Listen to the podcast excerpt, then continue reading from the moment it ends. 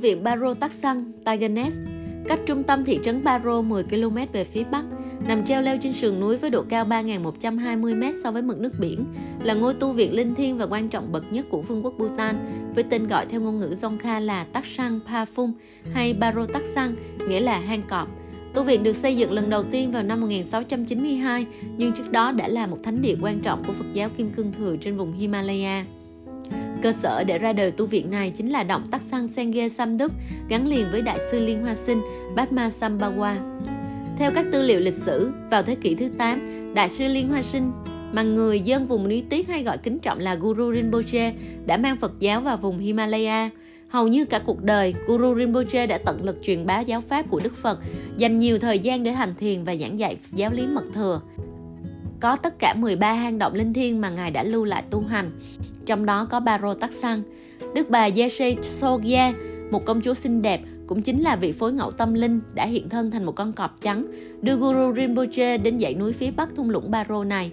Ngài đã dành 3 năm, 3 tháng, 3 tuần, 3 ngày, 3 giờ để hành thiền.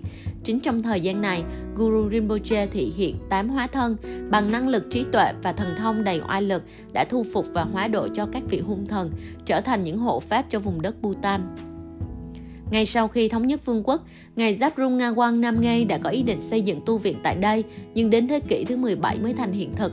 Vị vua thứ tư của triều đại Rukdesi là với vương hiệu là Gesi Tenzin Rabge đã cho xây dựng ngôi chùa lần đầu xung quanh hang động của ngài Guru Rinpoche. Sau đó nhiều lần trùng tu và sửa sang, đáng kể nhất là lần xây dựng lại vào năm 2000 sau trận hỏa hoạn trước đó 2 năm. Tu viện mới gồm 4 tòa nhà chính, tòa trung tâm lập mái vàng, các tòa còn lại lập mái đỏ, nằm uy nghiêm mà hùng vĩ trên vách núi. Baro Taksang còn là nơi tu tập đại thành tựu giả quan trọng, các đại lạt ma của Phật giáo Tây Tạng trong những thế kỷ sau đó, chẳng hạn như Đại Thánh sư Milarepa, Đại dịch giả Phadamba Sangye, nữ đạo sư Magic Laprom Rinpoche và Đại thành tụ giả Thăng Ton Gepo. Từ chân núi, chúng ta có thể chinh phục tu viện hang cọp bằng chính đôi chân của mình hoặc có thể nhờ các chú ngựa trợ giúp. Theo con đường mòn xuyên cánh rừng nguyên sinh, cơ man nào là hoa và nhiều cây cổ thụ quý giá, những gốc cây đổ quyên có tuổi đời mấy trăm năm đến mùa nở đỏ rực, những mạng địa y dày đặc trên những cây tầng cao. Nỗi mệt nhọc có thấm vào đâu nếu chúng ta để lòng mình hòa cùng với thiên nhiên hùng vĩ, không khí trong lành. Và có lẽ những hơi thở hỗn hển sẽ như êm dịu lại nếu như chúng ta giữ tâm mình thật an để đến trốn linh thiêng này. Bạn sẽ bắt gặp một chiếc kinh luân thật lớn và một chạm dừng chân cạnh đó, nơi chúng ta có thể nạp thêm năng lượng, nghỉ ngơi để tiếp tục hành trình đến với tu viện. Đến những bậc tam cấp được xây dựng bằng đá, hình dáng thâm nghiêm của Baro Taksang đã hiện ra rõ ràng, đối với người dân Bhutan nói riêng và và cư dân vùng Himalaya nói chung. Đoạn đường đến với thánh địa Phật môn của họ cũng chính là hành trình giác ngộ. Vậy nên, bạn sẽ bắt gặp những khách hành hương trên tay cầm kinh luân nhỏ, vừa đi vừa quay, miệng lâm râm câu mật ngữ Omani Padme Hum. Đức tin cũng chính là lẽ sống của họ. Và thật hân hoan làm sao khi bạn được đặt chân lên bậc thềm, chuẩn bị bước vào trong tu viện, đứng trên cao nhìn lại quãng đường mình đã chinh phục.